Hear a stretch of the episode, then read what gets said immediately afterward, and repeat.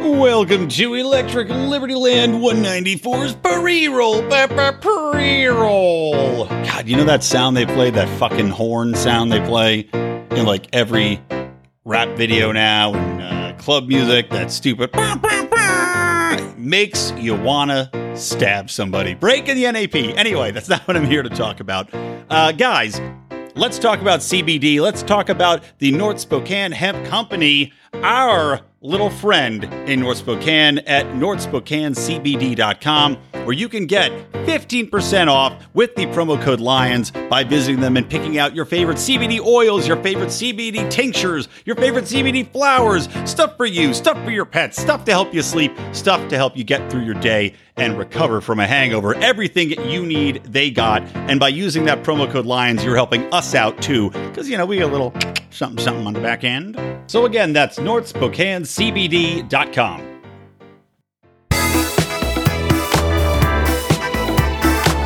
Welcome to Electric Liberty Land here on the Lions of Liberty podcast, your weekly shot of culture, comedy, and liberty with your host, Brian McWilliams. Welcome, my sexualized 11 year old fan base, to the show. Yes, Electric Liberty Land, episode number 194. All the show notes can be found at lionsofliberty.com forward slash ELL194. And by the way, exciting stuff, guys. We are working on a brand new website so that your eyeballs won't bleed when you go to our current, uh, current iteration any longer. You'll be able to find all the things you need to subscribe, to uh, patronize us, to get to the Lions of Liberty store, uh, all that good stuff. So stay tuned for that. Maybe we'll do a launch party, a Zoom launch party where we drink the uh, the bum wine that Stephen had sent us.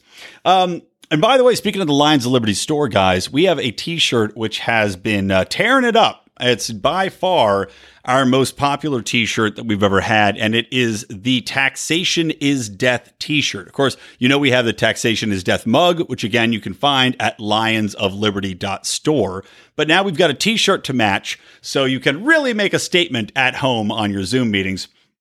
And basically this t-shirt it sums up what we're talking about. As libertarians where you know we talk about taxation as theft and people don't seem to get it and you get the glazed over eyes but when you get this t shirt, which has bombs dropping from a plane made of money, taxation is death, we are laying out exactly what we're talking about. This is government taking this money to murder people with. Can't make it any clearer. So we put it on a t shirt. So there you go, guys. Again, check that out. And uh, if you join the Lions of Liberty Pride, as so many of you have done, and thank you all, thank you to all of our new uh, supporting members you also get 15% off at the Lions of Liberty store. So uh, even if you join it for $5 and you don't want to spend the extra dosh to get a free t-shirt or get uh, anything else that we're offering for free on those upper tier levels, you still get 15% off. Join as little as $5 a month. So uh, head on over to patreon.com forward slash Lions of Liberty for that. So yeah, welcome to the cuties edition of Electric Liberty Land. And as I said, I am watching this movie so that you don't have to. And really, how could I not?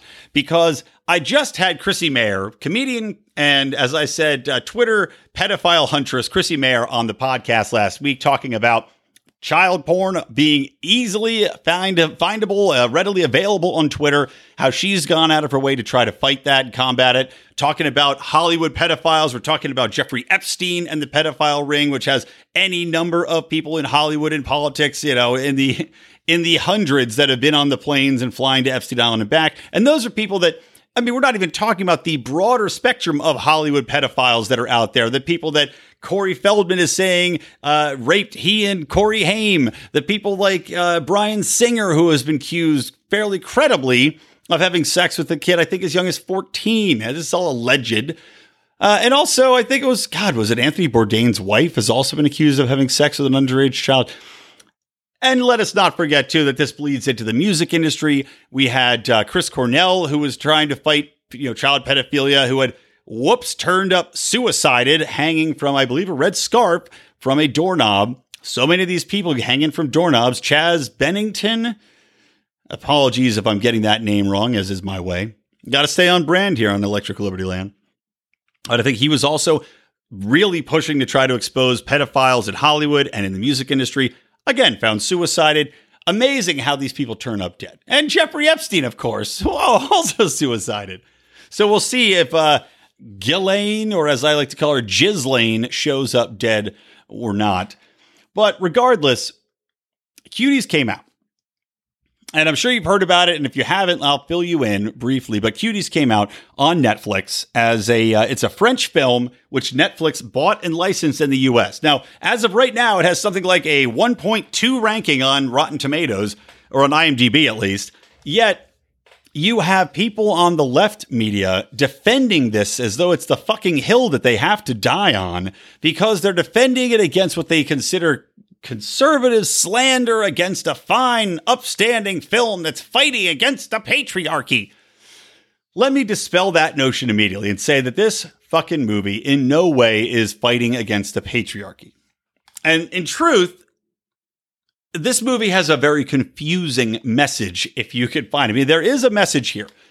And I want you to, to promise me this. Ta- say it out loud as you're walking through the Home Depot or in front of your children driving them to school or whatever you're doing, teaching them from a Zoom when you're listening to this, pretending to teach them.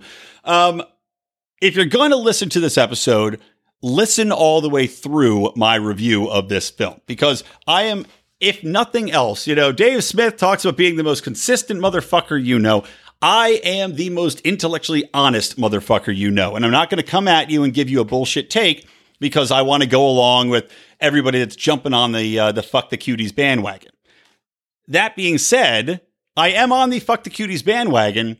However, this is far more nuanced than people might want to believe, and the message behind it is not simply that of child sexualization. So let me say that in the beginning. Listen to everything. Don't turn it off because I said one thing you don't disagree with, because that just makes you as bad as every other fucking imbecile out there. So let's get into it. A movie which I have said, you know, if I if I had a way to uh to summarize this film in a flippant manner, I would say this is the story of an innocent delivery man framed for pedophilia by a little slut who stole his phone. And and it, you'll see as I go through these notes because I've got about I got about two pages of notes here, and I'm going to do just like I did with Dave Chappelle when I went through his comedy special, the first one, and then also his uh, 846. You know, as I as I went through that, I'm going to go through it as I took the notes and then at the end, I'll go back and kind of summarize my overall thoughts. But you can see where this is going to go. So I'll walk you through it. So first off, it starts off with a young girl. And honestly, I swear to God, I, I got the young girl's name. Her name is Amy or Amelia, which uh, oddly enough was what we were debating naming my daughter. My beautiful daughter was going to be named Amelia. Glad I dodged that bullet. Actually, my wife dodged that bullet because she had Googled uh, top names and it was like top top name, even though nobody we knew had been named Amelia. It must be some cultural zeitgeist. No, it's probably not the right word. Um, so it starts off with Amy, right? And she is a young black girl from a Senegalese Senegalese family. And they are, of course, black Muslims. So they're very devout and religious. And of course, in this culture, you have women being subservient to men. It's the same thing in Nigeria and a lot of these African countries that are Muslim. You have women, and of course, and broader Muslim, really, if we're talking about that faith. So you've got this this girl living in a Muslim household. She's you know the headscarves and all that stuff. You've got a they call her auntie. I'm not sure if it's her aunt or her grandmother lives with them, and it's the mother. The husband is out in Senegal, I guess, on work for some other reason, and you find out fairly early that this guy is going to take a second wife. Okay, so just keep that in mind. But it starts off you know, they're going out to the market, and, and it's such some typical no gender. Uh, you know, don't make don't make uh, boys and girls wear wear specific clothing pandering because the little boy that's her brother wants to wear a headscarf as they all go out, and they make a big deal of saying, "Oh, let him wear it. It's okay. You know, fine, whatever. She wants to wear a headscarf. What the fuck do I care?" But she's going out, and she sees some little girl in her apartment building dancing in the laundry room in skin tight leather pants and dancing around all sexy, you know, in those leather pants. Because, you know, every 11 year old, you, you buy leather pants. Why not? So she's like, oh, interesting. Okay, I guess she hasn't seen this before. Um, maybe they just moved to France. Although they seem to be speaking French the entire time. I don't know. And apparently, I don't know why this is in here, but apparently this girl is also some sort of weird, small way, high functioning autistic because out of nowhere, her brother wants some cereal and she's like, okay. And he goes, count how many there are. And she goes, one, two, three, four, eight, 225. And then that plot line, that little, she's got some sort of counting superpower. Is this girl hyper intelligent? Is never talked about again. Never mentioned. Nothing about uh, autism speaks. No, that superpower is never utilized again in the movie. So again, why the fuck was it in there? Moving forward. So they go to the school, right? This girl gets to school and she sees a bunch of girls that are dancing around. It's the the little uh the, little you know sexy dancing girl who's like I guess Colombian esque looking, and a little blonde girl and a black chick. They're all dancing around along with the, kind of a chunky Latina girl. And they're doing sexy dances. Then they all stop and they pose in the middle in these kind of sexy poses as if uh, you'd pause the music video, right? And the teacher comes out. She says, "Get out of here, you!" And they go, "Freedom of expression, Diana, whatever that means in French, freedom of expression." And they're reprimanded, but I guess whatever they say. Okay, freedom of expression. Maybe these girls are, are uh, should be able to wear what they want in school. Fine. Moving on. So the young girl Amy, after seeing these girls dressing up like the salutes she decides to start experimenting with dressing slutty herself and showing her belly off because all these girls are showing their midriffs off and uh, and wearing crop tops, right? So she steals. I'm sorry. She takes her little brother's shirt, starts wearing this, and starts hiking up her clothes when she's going to school. Right at home, she pretends as though she's not. She's still keeping it a secret. But then she's when she's going off to school, she's trying to wear this crop top and emulate these other girls.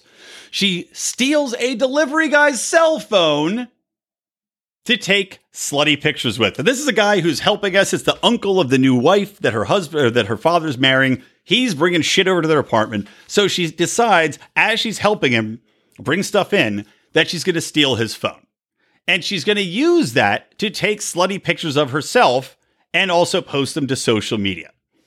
And apparently, this guy, right, doesn't turn his phone off loses it, and doesn't use Find My Phone or another affiliated app to instantly find his phone or call his phone or turn it the fuck off. No, it stays on. Just keep that in the back of your mind.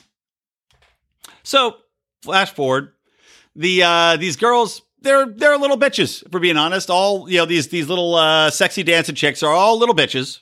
They're mean. They are mean girls. So they start to tear into this girl as she approaches them and, and asks them what they're doing. You know, this Amy girl. They start to rip into her and make fun of her and, you know, push her around and slap books out of her hand. And, uh, but you know, at least one's black and one's Latin. So it's not a hate crime that they're yelling at this Senegalese girl. So then she has a little blah blah bonding moment with the uh, the leader of the uh, the cuties, the dancing cuties, is what they call their dance troupe because they're in the same building in the laundry room. They have a little bonding moment. The girl's running away from some guy, and she's like, "Oh, you think I have to wash your laundry just because I'm a girl and not pay me?" Again, kind of rah rah, meaningless women men stuff, or I guess women being taken advantage of uh, and doing, uh, I don't know, household labor. So she finally has a friend in the group. And then she gets introduced to the rest of the girls, and they're looking around, they're standing around in the bathroom, and she's in the stall, and she comes out, and the girls are all looking at dick pics. Literal dick pics on the phone. And they dare this chick to go into the boys' room and take a picture of another boy's dick. Again, what she tries to do, by the way, she goes into the bathroom as this guy's got his wiener out peeing, and she tries to take a video of him, and he chases her out. Again, I feel really bad for this fucking poor delivery guy who now is basically 100% going to be arrested for being a pedophile, now having selfies of this 11 year old little girl on his phone and having gone into a bathroom, as far as the police know, to take a video of a little boy peeing. So this, this guy is good and proper fucked. So they come back, right? They the lead cutie uh, is I'm sorry, or Amy is now looking on her own in her bedroom because this phone's still not turned off, looking at a video in the bedroom of a bunch of ghetto booty girls twerking and dancing in the bed. You know, like they're they're in a rap video. These older chicks shaking their asses, all this stuff. And I wrote to myself, "Let the sluttening begin." So they the, the cuties start to to dance sexy and emulate the moves they see in the videos, right? And they're really terrible at first. And then they start to booty shame Amy for having a flat butt, which uh, you know these girls because they see these these big asses in the videos. So she starts being getting enamored with watching the big booty rap videos on the stolen phone. The girls are now, you know, getting into emulating the moves. They go in the woods, they're palling around, and with the only funny scene in the entire movie, one of the young cuties finds a condom and doesn't realize what it is and starts to blow it up like a balloon. so the girls all say that she's got the AIDS. And uh, then there's kind of a funny scene where they're washing her mouth out with soap, like literally washing her and doing all this shit, scrubbing her face with a sponge. That's pretty fun. So they get into tra- the training now, right? Because there's a dance competition coming up, and uh, they got to get ready. Okay, yeah, we have a dance competition. We're gonna we're gonna really uh, slut it up at this contest. But record scratch, it found out. It's found out that the cutie has been dancing and her parents say they're ashamed of her right? Uh, i'm sorry not the uh, not the girl amy the leader of the cuties group this little colombian girl. Her parents found out and she they say she's ashamed of her but quote she has a gift right? Which i could see little girls being conned into this kind of thinking right? Even though the parents are rightly ashamed of this girl because this girl's out there at age 11 emulating these much older women, dressing like older women, acting like she is a sex object. Obviously, the parents can be concerned. But this little girl is convinced that she has a gift and she has to give this gift to the world, right? Because this is just expression after all. So, the main girl, right? The day of the dance tryouts for this uh, this dance competition is asked by Auntie, aka Grandma. I still don't know what the fuck she is, an auntie or grandma to cook for the father's wedding. They have to prepare food, right? So she rushes and she's helping the grandma and she's like, Oh, I have to cut all these onions. She's like, Yes, I'm going to teach you to be a woman and we're going to cook for your wedding. It's a, you know, tradition that the woman does it. Fine. So she helps her out. She's chopping onions, right? Then in another scene that makes no fucking sense, she runs over. She's getting her shit ready because she wants to make it to the dance uh, tryouts and not let her team cutie mates down. And she sees on her wedding dress that her father got her blood coming out of the stomach area and running down the sides, right? Coming out, and you, you go, okay, clearly that's supposed to be coming out of the uterus. This is a hallucination. We have had zero hallucinations in any other time in the movie, zero other metaphorical, metaphysical happenings. There hasn't been any fucking Egon Spengler coming through with the EKG. We haven't seen bookshelves fall over, nor a librarian ghost to this point. But for no reason, we now see blood coming out of this dress because she now has had her period. So she goes to runs to the dance trouts and misses them, and the girls are all pissed off. Again, record scratch. Whoa, no! And we find out she got her period for reals when she gets home. See, she's actually got blood coming out and all that good stuff you want to see out of an 11 year old. So I made a note to myself here that this movie is boring. And by the way, this movie is fucking boring and long. It's like an hour and 40 minutes long and fucking boring. So then the girls, they forgive her. She says, Oh, you don't understand. I had to do this and that and the other one. And, you know, and now they, her auntie says, Oh, she's a real woman now, but whatever. So she explains to the girls what happened. And the lead cutie says, I believe her. Don't get mad at her. So they welcome her back in the group. They go break into laser tag and they're running around the laser tag place. And the security guard stops them. And these little bitches then tried to say that he was groping them. All he's trying to do, he grabs one girl by the arm because they're like, try, you know, like fight, kind of fighting with him and yelling at him, and he's trying to get him out of the laser tag they snuck into. So she goes, "Oh, this guy's been groping me, le gropa." Or I don't know, le gropa. what if you say grope in France? Uh, in frog. So I should ask JB. He's French. So Anyway, these these little pieces of shit are trying to get this security guard fired by lying to his manager, and then for no reason, Amy decides, oh, I'm sorry, it's not for reason. Then they just, then they find out they were accepted into the dance competition. So Amy, the head uh, little black chick, she starts to gyrate around and do a crazy, sexy dance in the laser tag place, and the manager of the place who comes over to see what the ruckus is about, starts leering at her as she's sexy dancing. And the security guard's like, What the fuck is wrong with you? But the cuties leave. Okay. Moving forward, the uh they now we get a again this is where it really gets overly sexual and is very uncomfortable and and why i think this this movie confuses me as to who the audience is. So now there's a long video montage still using the same guy's cell phone taping this music video of them sensually dancing on the stairwell with close-ups of their legs posing with their faces and makeup cr- you know fucking zoom ins on their crotches and on their gyrating asses. I mean, this is not okay. And then they cut to them also doing close ups on them, kind of sucking their fingers and like tonguing their lips around. This is not okay. And we're really, really exposed to it for a good four minutes, I'd say, four to five minutes of them doing this music video shit, which then, of course, they post to social media.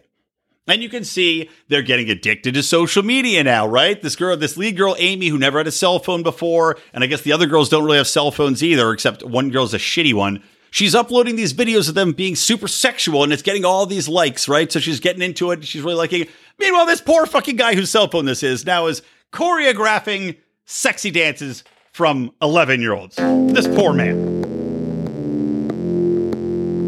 Ross Ulbricht is serving two consecutive life sentences plus 40 years for creating a means for individuals to anonymously make online exchanges using Bitcoin. His actions did not create victims. For nothing more than creating a marketplace, the government locked him up and threw away the keys. Let's get Ross pardoned and get victimless crimes off of the books.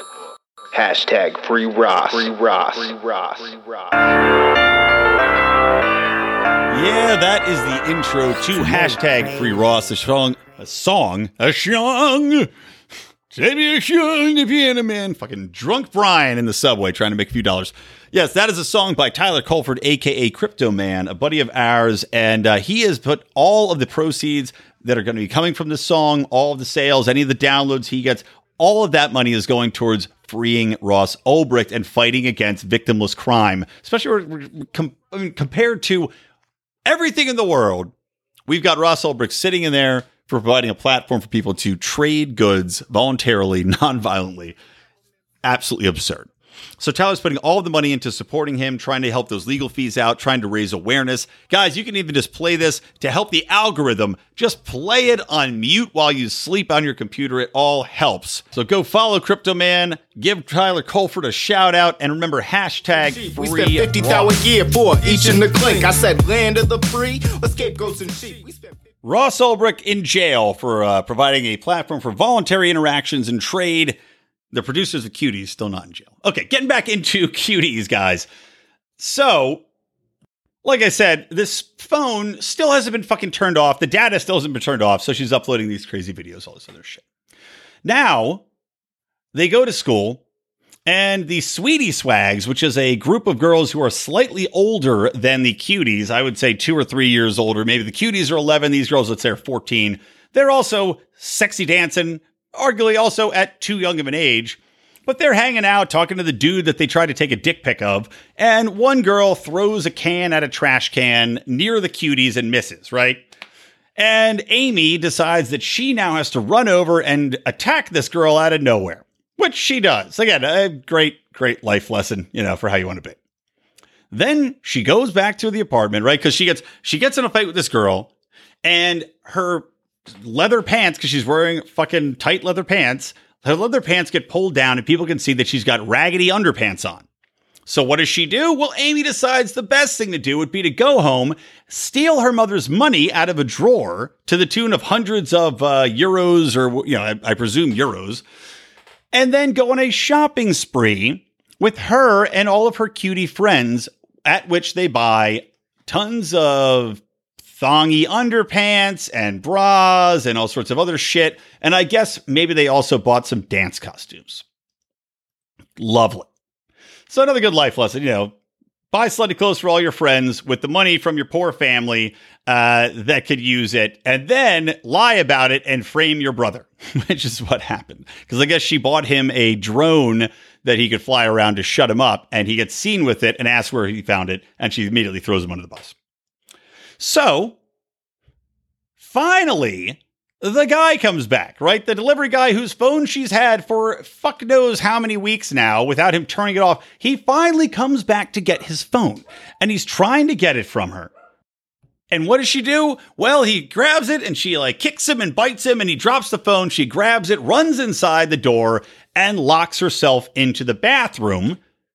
And now something that really makes no sense happens. He's banging on the door and instead of giving the phone back or sitting there quietly, she frantically pulls her pants down and takes a picture of her 11 year old privates and uploads them to social media. There is no excuse for her doing this. There's no rationale provided. There is no reasoning behind it. The only thing I could think of in the moment is is she trying? Is she cognizant that this guy will be framed for being a fucking pedophile if she does this and she'll somehow be able to keep his phone? Which, of course, if you're cognizant enough to frame a guy for for pedophilia, you probably would presume that they're going to take his phone away. But I don't know. This this autistic genius 11 year old girl, maybe she just doesn't understand that many steps ahead. Um, but she uploads this picture of her of her vag to social media for no reason. Then she goes to school. The guy goes away, doesn't say, Hey, mom, your daughter, or call the family and like, get that fucking phone back. It's my phone. And now the cops are after me. Uh, and I'm a wanted man on the run for being a pedophile. Instead of doing any of that, he just goes away. Next day, she goes to school. Of course, she uploaded a picture of her private parts to social media Everybody in school sees it. A kid makes fun of her, uh, you know, for being, and I think he calls her like a whore or something like that. And she stabs him through the hand with a pencil. a little bit of an extreme reaction, considering you uploaded your own picture.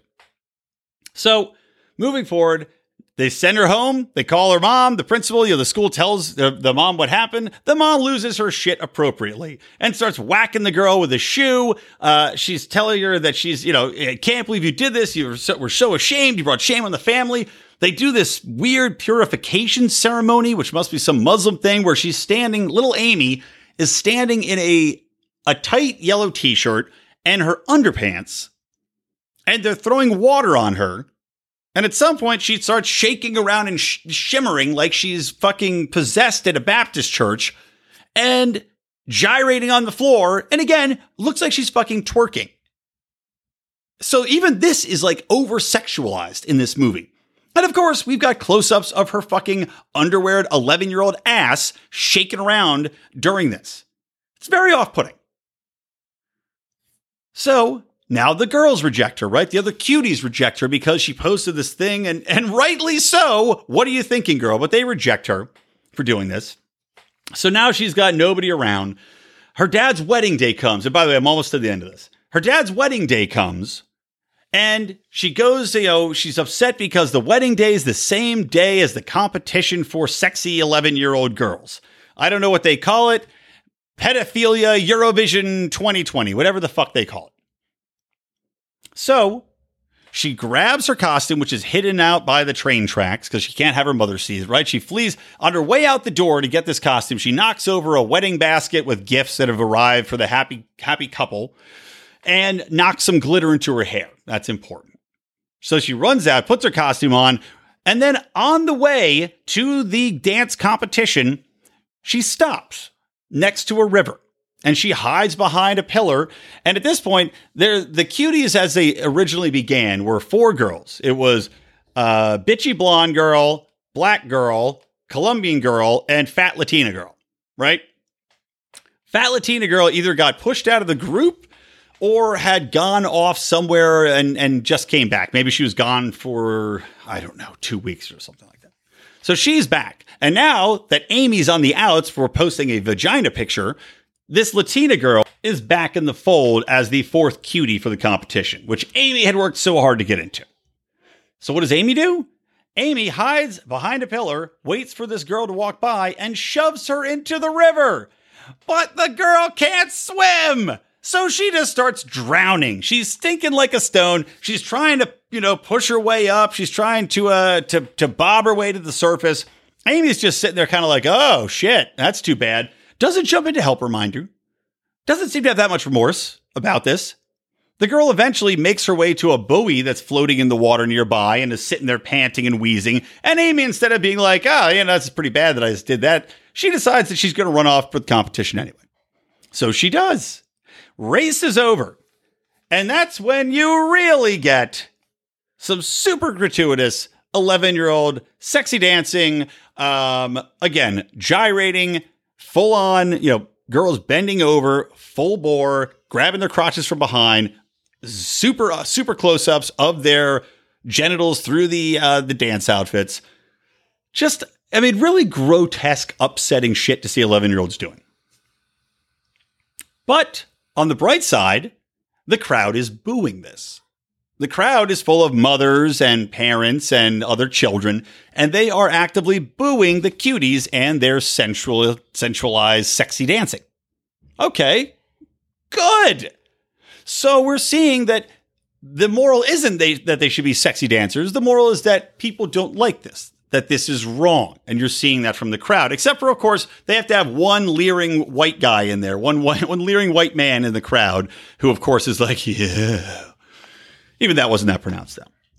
So in the middle of this, right, Amy starts to realize, you know, she she shakes her head forward doing a dance move because even though they're getting booed, these girls don't give a fuck. They're just still dancing. They're like, we don't care. We're so fly. We have a gift. So keep going. Amy has some of the glitter fall out of her hair from the wedding thing, right? And she's standing there, and then they play the African, traditional African music uh, she's hearing in her head. She starts crying and she races off stage and she runs back to her house for the wedding. And she gets inside, and Auntie starts to say, You're an embarrassment. Go get out of that. You look like a whore, which is exactly correct. yes, Auntie.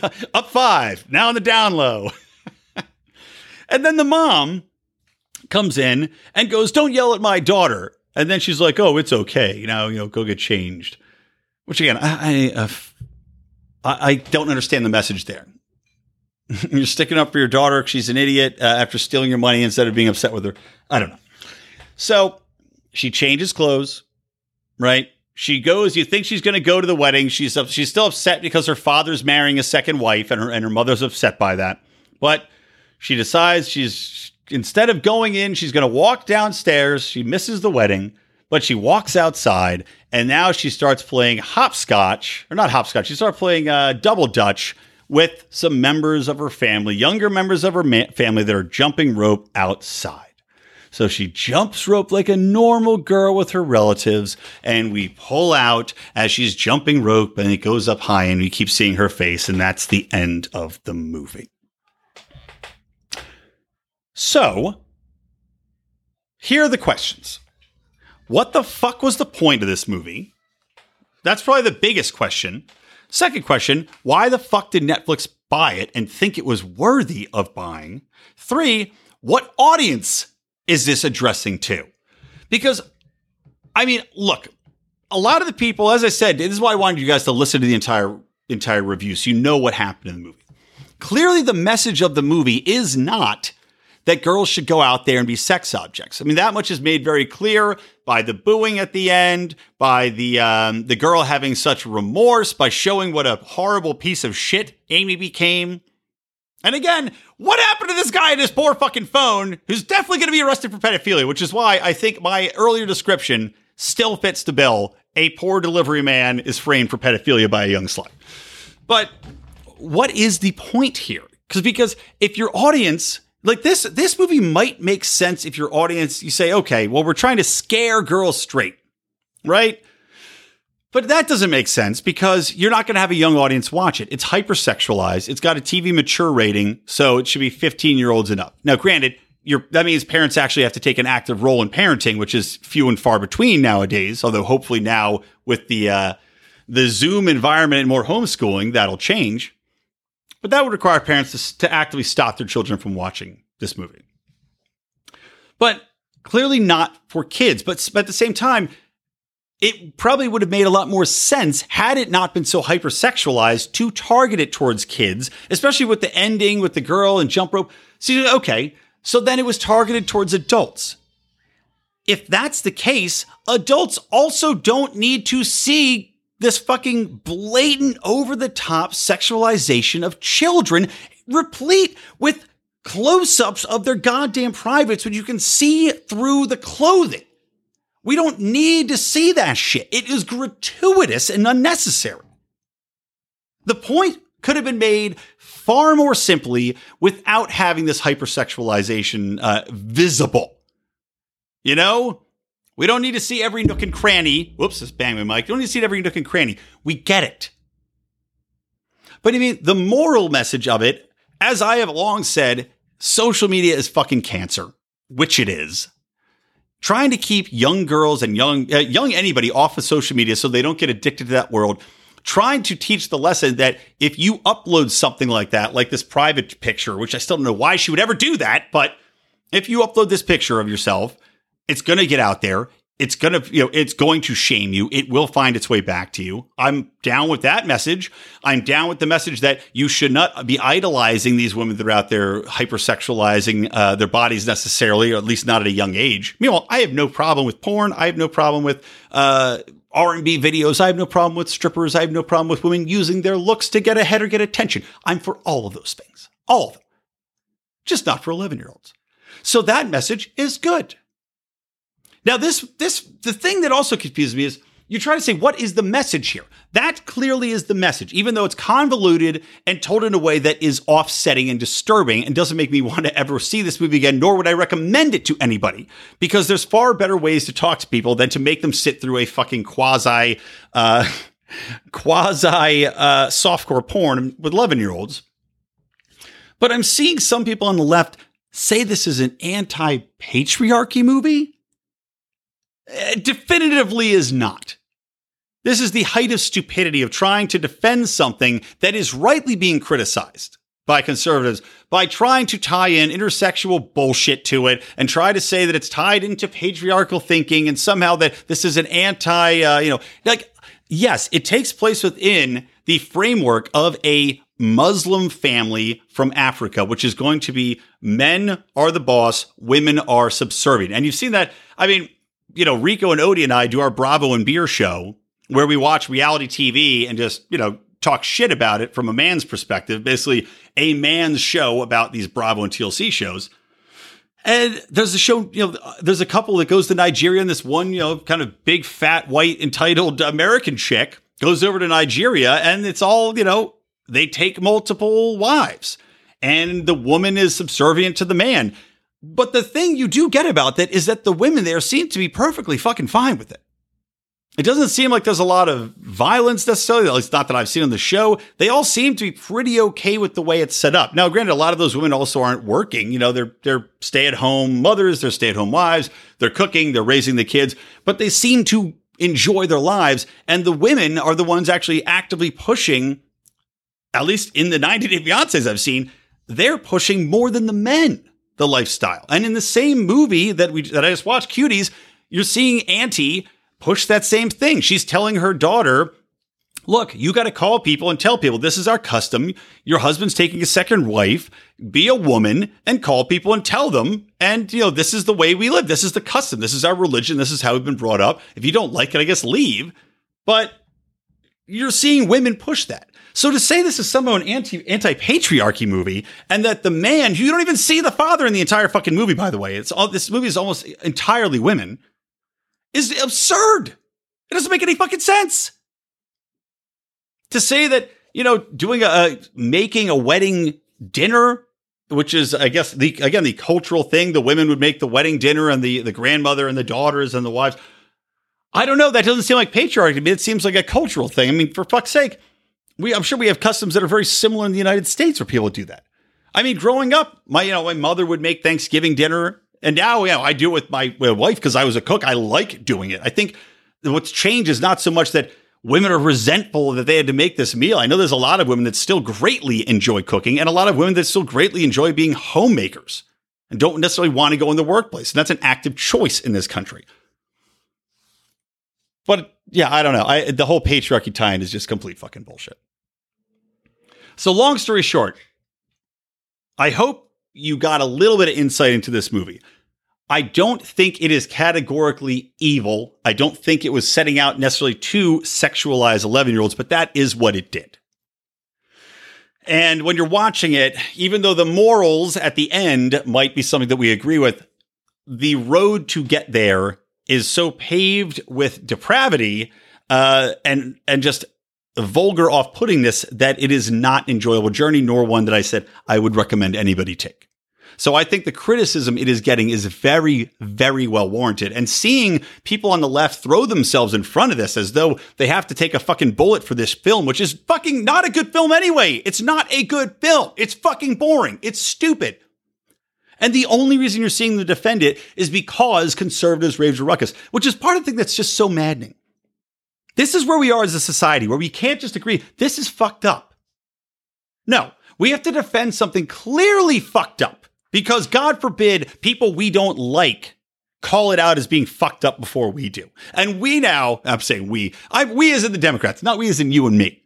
But these Democrats now have to, they find themselves in the position of defending sexualizing 11 year old girls because somehow they have to justify it being tied into women's lib or, uh, or some broader feminine perspective, which it is not.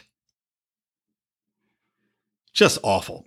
And of course, you know, when you look at this as far as Hollywood being full of pedophiles, like I was saying earlier in the podcast, Hollywood politics being full of pedophiles, all these these undercurrents where normalization of pedophilia has been something the left has been pushing for a while now. Now, I have, will say I have gone on record, and I believe John Rodermatt has as well, saying that there are laws that need to be changed in regards to people being put on sex trafficking lists and on, on a pedophile list. For example, the Romeo Juliet situations where you have kids that are 16 uh, sends a dick pic to, or not even sends it, could get a picture of his girlfriend, like fucking Amy in this movie, takes snaps a pic of her vag, sends it to a guy that is one year older than her. But now you're in violation of statutory rape laws. Now you're in violation of X, Y, and Z because of really what is a very thin and badly drawn line. But now that person is on a watch list for the rest of his life, can't get a job the rest of his life, living in fucking trailers the rest of his life because he's just a felon who's a sexual convict. Not ideal. But at the same time, we can't say that you need to normalize pedophilia, and these people have been pushing this shit. Now, I'm not going to go down conspiracy corner lane here. I'll leave that to my buddies who do that for our Patreon uh, group. You know, Conspiracy Corner is a regular show that we do.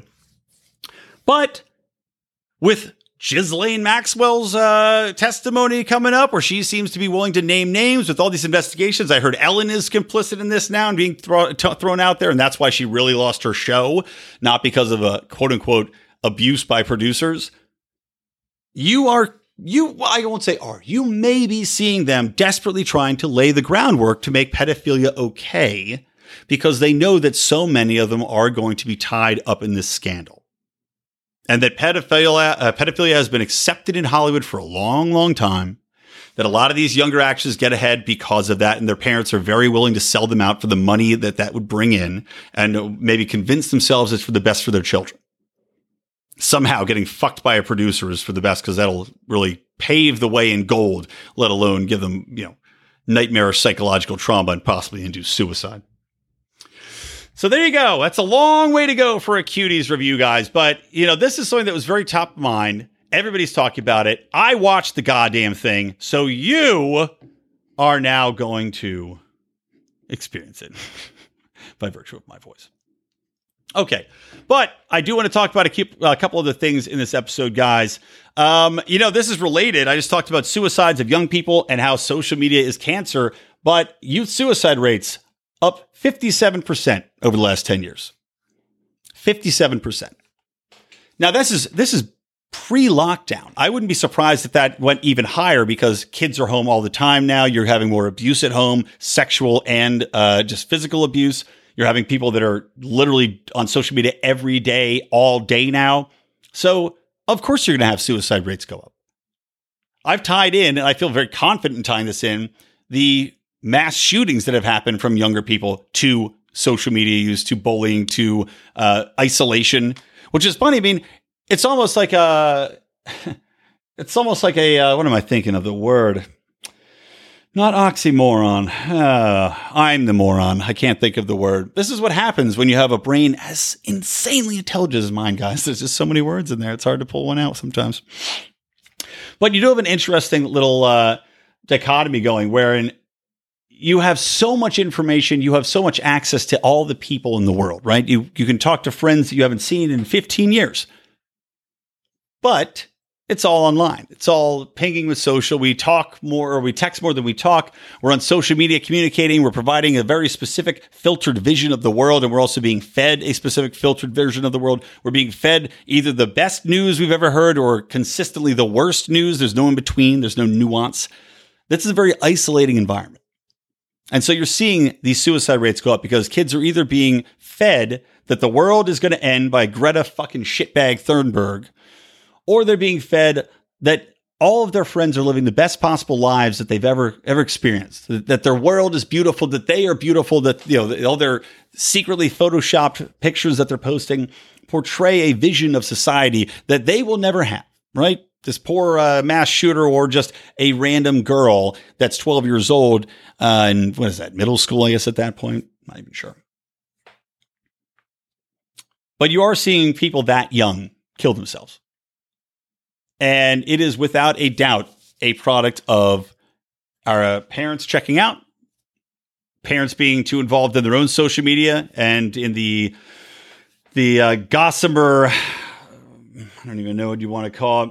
The shimmer and the sheen of social media and making sure that they are portraying a fanciful version of their lives to the world rather than actually paying attention to the problems that happen within their own households and with their own children. And you've got these kids that are just fucking lost souls. All right, moving on. That happy note. Um, got some bad news and some good news. I'll go back and forth. So the bad news: CDC has an eviction moratorium. I was talking to one of our listeners about this, just because he's in a group that is, uh, uh, you know, they're like an ownership group that has a lot of properties that rental rental properties, and the CDC has basically put a moratorium on evictions now. And if you try to evict somebody, you get up to hundred thousand dollars in fines and a year in jail for noncompliance. This is I, don't understand how these people can go this far. We now are seeing more states open up. The lockdowns are easing. However, they're forcing people not to evict tenants for non-paying. I mean, how are you supposed to pay your own bills? Not everybody's got a giant bank. I mean, I talked to this about this on the show before. If you don't have a massive bank that's willing to give you a a, a, a bit of a break on it, how are you going to pay your own bills? I mean, is the is the CDC presuming that these people just have a bunch of money saved up that oh, it's no problem. You know, you could go 6 months without fucking any sort of income from your tenants? It's madness. I don't even know how it's legal. The CDC can put a fucking moratorium on evictions? That seems absolutely insane to me. Anyway, moving on. Good news I'm going to do quick because I, I went real long in that cutie shit. When I get a rambling, you know me. Um, a U.S. court found that mass surveillance, as exposed by Edward Snowden, was illegal. Thank you. Thank you. Only what seven, eight years later. Thanks, guys, for weighing in on that. That amazing revelation on shit that we already knew, but still nice to see it. Let's talk a little bit about the Bob Woodward interview with Donald Trump. I have not listened to all, but I've read some of the little transcripts. Number one, Bob Woodward is an embarrassment. I, um, you know, uh, was it All the King's Men? I think is the movie that had uh, Robert. Oh, fuck, who is that? Not Robert Redford. Yeah, Robert Redford, and I think Dustin Hoffman. I think does it, or maybe it was Gene Hackman instead of Robert Redford. Anyway, it's a movie about Woodward and Bernstein and the Nixon tapes. It's a great movie. And I think that they did good work then. But what has happened to Bob Woodward has just become embarrassing. I mean, almost eh, talk about just shitting on your legacy by being an absolute worthless hack. I mean, Bob Woodward was out there pushing the Russiagate conspiracy, saying that he had information, saying that Trump was obviously a Russian asset, this that the Russia had stolen the election, pushing every debunked conspiracy theory.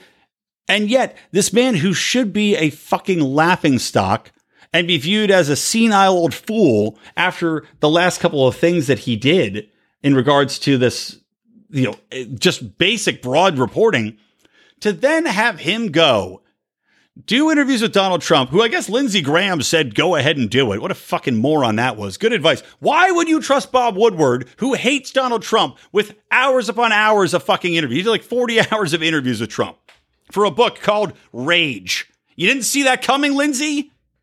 You lisping moron? So, Bob Woodward, though, does all these interviews with Trump, and Trump tells him in one interview that he, yes, he thought the virus was more deadly than he let on. But then Trump said, well, I didn't want to panic people. I don't want to scare people, right? This is what Trump said after defending his response, because he said in, in the interview that he knew it was more deadly than he let on. So people are criticizing Bob Woodward, rightly so, saying, okay, so you, this, this journalist, right? This guy that's so fucking ethical. You did this interview with Trump where he says that he knows that virus is more deadly than he's letting on, and then you sit on it for six months to publish in your fucking shitty book. What does that say about you? Now, the left, of course, can't criticize Woodward, who they've elevated to some sort of god, as though his name recognition alone makes him right and erases the lies of the past. But regardless, here's my take on this if you're a rational thinking human being, you look at it, and again, nobody on the left is, uh, half the independents aren't, and half people on the right are, are complete morons and not rational thinkers. But I try to be a rational thinker and, I, like I said, intellectually honest. If you're looking at this honestly, what exactly would Trump have done if he had locked down the country at first get go? Nothing would have changed. Nothing would have changed. We've seen the statistics, we've seen the comparisons between countries that locked down and those who didn't. Peru, the one with the absolute tightest lockdowns, and China with the tightest lockdowns, they have the same spikes. Peru has been the country affected most, most deaths per capita. The United States was going to get hit hard regardless. We have massive cities, some of the biggest cities in the entire world.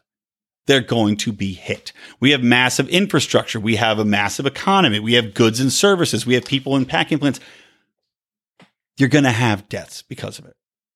Now, again, we can point out how predominantly the you know, over 50% or 60% of the deaths were from elderly in homes.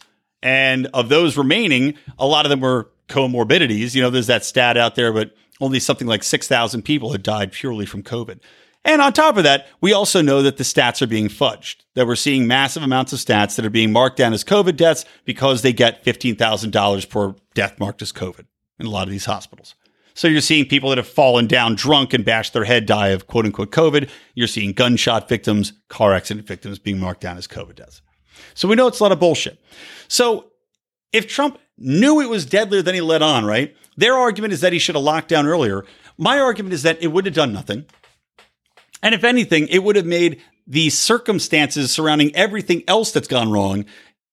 And we're seeing already people doing studies in how it is inevitable that the outcome of the lockdowns will be vastly worse than the death count from COVID itself. There's no comparison. No comparison. How much worse the economic outcome will be, how many more deaths there will be from people not going to the emergency room, uh, you know, cancer deaths, kidney deaths, whatever, you know, whatever deaths there are, the people just not going in for general checkups and not going in for, for this, that, and the other that would have caught a lot of things that are diseases or that people didn't get treated for heart you know, heart failures uh, that they would have usually gone in for. So for me, I don't give a fuck about this. If anything, I think Trump moved too fast. And I also understand, as would any logical person, how we saw the panic that happened. We saw fucking grocery stores being stripped clean in the first couple of weeks of this thing coming out. So Trump should have panicked people more. He should have gone out and rang the bell and said, "Get your gun, run for the hills." Where would we have been then? We're just then we're just even in a deeper fucking crux where we can't find toilet paper or food or baby wipes. I couldn't get fucking diapers. That's what you want? These leftist shitheads, that's what you want? You and and you got people saying that, oh, well, he could have saved a hundred thousand lives. No, he fucking couldn't have. Absolutely fucking not. Total bullshit. The people who died, like I said, most of those people were likely to die anyway. They were either on death's door or they were already in old folks' homes. Regardless, they were in trouble. Locking down earlier would have done nothing. Zero statistical difference between countries that locked down and those who didn't. Fucking stupid. And then you got assholes continuing on this trail of, oh, woe is us. You know, the LA County Health Director, I was talking to my wife about this one, caught on tape. And this is I, I Barbara, not Barbara Fauci, but she sounds, his name, kind of sounds like it. She's on tape saying that schools likely won't open until after the election. What a convenient milestone to use, right? And it's like when I was hanging out, I was talking to me and Mark and Jason Stapleton were hanging out, uh, grabbing some drinks at a little Irish pub uh, about a month ago, a month and a half ago. And I was talking to Jason, I'm like, when do you think this shit's going to go away? And again, go away be the operative term. And he said, oh, yeah, it's going to go. I, I, think the election, it'll be gone. He goes either right before the election or right after the election. It'll just go away. And this chick seems to be indicating that that will be the case because this is a very politically guided thing. We've already got the death counts. Uh, they're hitting like negligible amounts at this point. The cases keep going up because young people are going back to work and they're getting tested all the time. And again, if you test positive for coronavirus, by the way, it's just any coronavirus for almost the majority of like 90% of these tests that they're doing. So even that doesn't indicate COVID. But of course, you're going to see cases go up because they're testing far more and you're having far more young people get it and get tested for it. Young people who get over it or have no symptoms. And most of these people are asymptomatic that have it right now and are coming back positive anyway as the deaths go down and as hospitals are not overrun, there unanimously across the United States, there's no problem with ICU beds. We, we have thoroughly passed through this. But what a coincidence! Oh, it won't won't happen until after the election that schools will open again. Great. Yeah, just going to keep people home, going to fucking play footsie with the goddamn unions for political gain. Obvious. How about this one? A judge declared COVID shutdown unconstitutional in Pennsylvania. And the governor, Wolf, has slammed Trump and state Republicans for fear mongering. Huh? What? Huh? Fear mongering? What are you fucking talking about, guy? Wolf has been one of the draconian mayors, like a Gretchen Whitmer style idiot, shutting down the fucking economy where it didn't need to be shut down. Trump says open it back up, and he's accusing them of fear mongering. I don't understand in what world this man's brain operates. I mean, literally, we are in two different worlds here, Scott Adams style, two different goddamn realities with this shit. Here's another one I want to talk about real quick. Oscars, right? And I, I, this was going to be the highlight until I decided to watch Cuties. But the Oscars, getting back to Hollywood, the Oscars has uh, the Academy of uh, Motion Picture Sciences, who runs the Oscars, they've now released not a mandate, but recommended guidelines and mandates for diversity in any film that is to be considered as an Oscar nominee. Now, they're saying that this is not hard in the paint, right? And and granted, Hollywood has been, I think, in my opinion, a bit racist over time. You know, it's been slow adopting some uh, some minorities in there. They predominantly did cast white people in a lot of roles and a lot of television shows. I mean, Christ, look at anything coming out of the 80s and 90s, and yeah, it's pr- pretty much a white cast. But at the same time, now it's just gone full woke nonsense pandering because now they have this diversity mandate and the diversity mandate basically means that they have to you, you for any film you have to have x number of gays and x number of trans and x number of blacks and x number of latinos which is fucking retarded because number one, any number of films that are Oscar winners would never have won. I mean, hey, how about Parasite? That was an all Korean cast. Does that qualify anymore? In a country that is 98%, uh, you know, native Korean? Do you have to ship in black people? Do you have to ship in uh, the, the gay brigade? Bring in the gay brigade. We're here for the gay brigade. We're coming to make your Oscar movie. Da, da, da, not my best song, to be honest. Not my best. Thought I'd come up with something funnier halfway through that. Never happened. Oh, how about this? Here comes the gay brigade. We promise we don't have AIDS. We're here for your best way and we'll live it anyway. Um, so what are they going to do? I mean, they, they just don't get counted anymore? How about just independent films? Do you know how fucking hard it is? This reminds me of like, this is literally the same shit that banks do, that government does. Anytime a, a large organization tries to get in there and put a diversity mandate in, all it does is fuck over the smaller business. So now, the Oscars, if you have a great independent film, let's say you're on a shoestring budget out somewhere, you're shooting in the middle of goddamn Kentucky, you have a great idea for a film right? You have a budget of a million dollars. Now, what do you have to do? You have to go and find people that are either not going to be as good as the people that might be there that are you know, probably middle Kentucky is probably a lot of white, right? So let's say you're predominantly white area. So now you have to find, hire, fly in, pay black people and gay people and trans people and let's fly an Asian in. Like this is idiotic. For the sake of diversity, you're going to kill art. Because now, instead of making it, we're going to make a movie, I'm going to cast who I want to cast as the artistic director. Now you have to fill a quota. Now, instead of having the best person get the job or the people that you want in those roles as imagined, now you have to go and have a fucking United Colors of Bennington, Bennington cast. Bennington? Bennington. And you can't just cast who you want. It is quite literally taking out the basics of the artist's vision and replacing it with the left's vision for a woke future. And now your movie is not going to be Oscar nominated if it's not woke enough. Absolutely pathetic. How about this story? America's post 911 wars, according to a new study, have forced 37 million people from their homes. Not seeing a lot of reporting on that, guys, tied in with the 9 11 never forgetting. Has there ever been something? And, and look, 9 11 was terrible. I'm not going to go out of my way uh, to point out the obvious that it was, in fact, blowback. But what happened to the people there, the first responders, brings a tear to my eye. I remember when I, I was literally working at Hooters. Yes, I was literally working at Hooters. So at least after it happened, I had something fun to cheer me up. You know, I was tears in my eyes watching the Twin Towers and, uh, then walked out and I was like, eh, at least there's some boobies. At least we'll always have boobies. But um, yeah, I mean, what, what happened to the people in there, the first responders, is fucking horrible. But like anything, has there ever been a rallying cry of never forget used to justify more murder, more liberties being taken away from us? And this is like through everything. It's the rallying cry of never forget, you know, the fucking uh, rallying cry now of Black Lives Matters, never forget George Floyd as they move ahead and continuously riot and tear down and all this other shit. I mean, the cry of never forget is a very powerful reminder to people that allows them to erase your liberties and allows them free reign to fuck you over.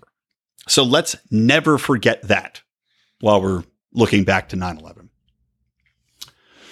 Uh, how about this one, real quick? Uh, yeah, two quick stories. We'll do this, then the end of the week, then we're going to wrap it up here. NFL fans at the Kansas City game. Kansas City played, who they play? The fucking Texans.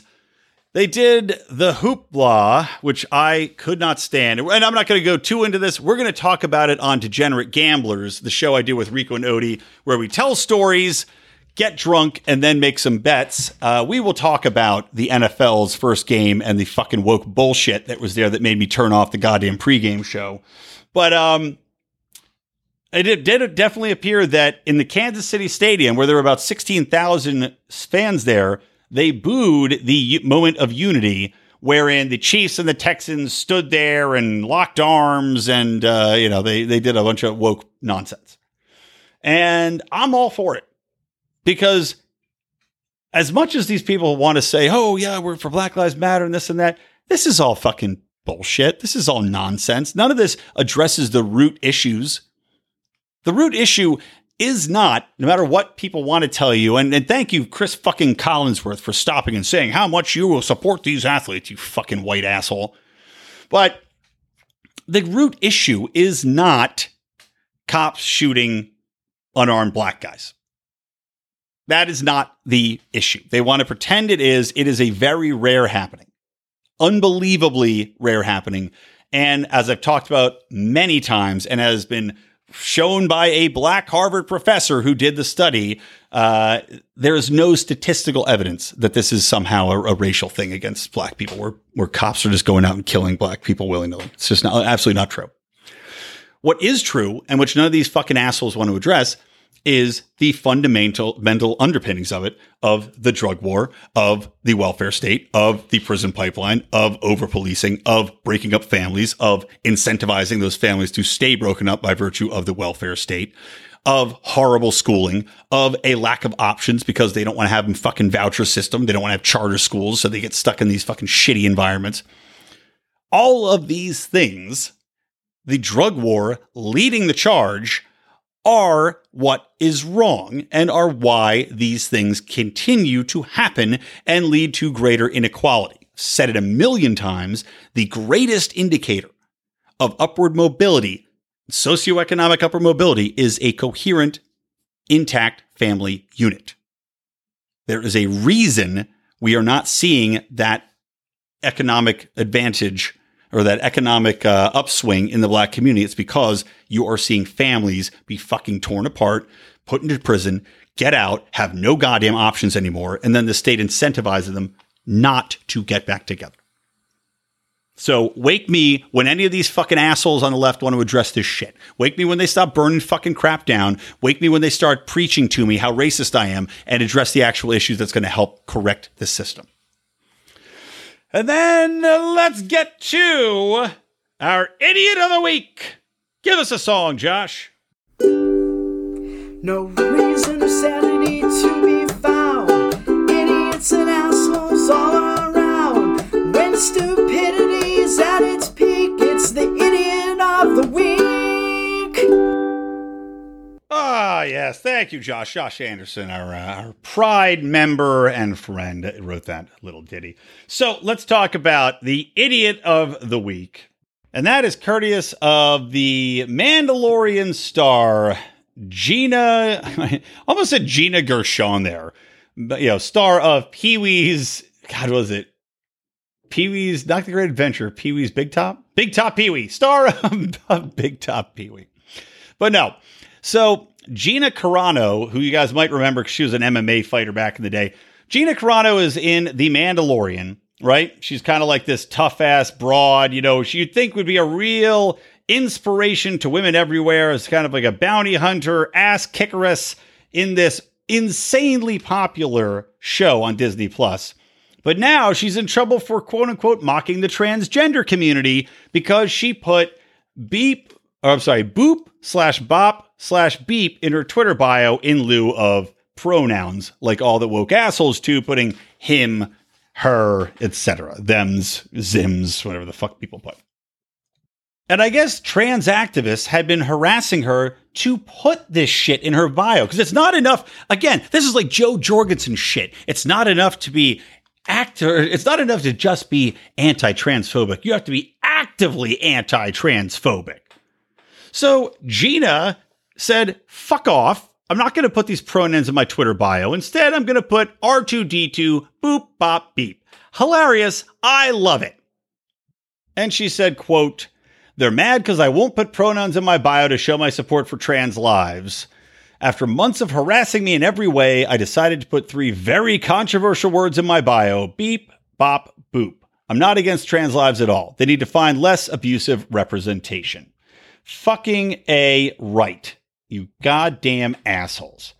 So, to Gina Carano, a tip of the hat. Can't wait to see the uh, return of The Mandalorian, a show that I did greatly enjoy. And uh, to Gina Carano, keep up the ass kicking on screen and off, my fine fair lady. Uh, guys, that's going to do it for the show. Reminder tune in to Marc Clair on Mondays with his interviews and leaders of the Liberty Movement. I am here every Wednesday, and of course, John Odermatt on Friday, wrapping it up with Felony Fridays. All grand shows. And uh, again, guys, you can support what we're doing on Patreon, patreon.com forward slash Lions of Liberty. And please do rate the show, give us a five star review, ask us a question. We are going to be doing one of our shows answering your questions in those five star reviews coming up very soon. And share the show. please share the show, tell a friend, tell somebody else. If you're hearing this for the first time, please subscribe and tell others to do so as well. All right, that's it. From me, Brian McWilliams, Lions of Liberty, Electric Liberty Land. Always stay plugged into Liberty.